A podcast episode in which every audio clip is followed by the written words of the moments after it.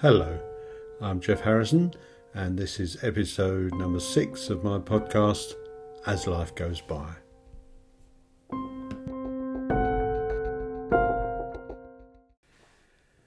Episode 6 I'm expecting your next grandchild. Are there any nicer phrases in the English lexicon? All that excitement, joy, and promise, and very little of the downside for us.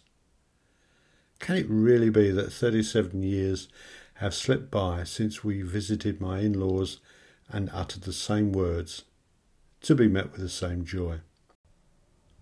No doubt it is all about the continuity and the circle of life.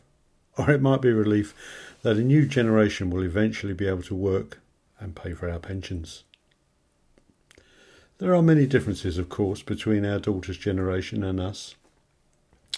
The ability now nowadays to get a weekly email update with how big the baby is, what is currently growing, and all sorts of information is fascinating.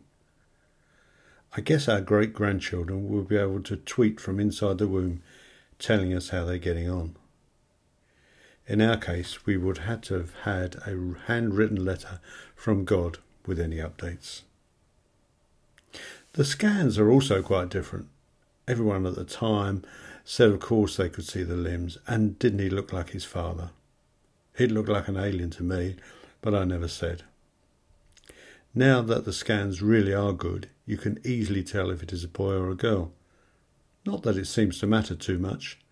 I completed an official form this week, and under the heading sex, there were three options male, female, unknown. Hmm.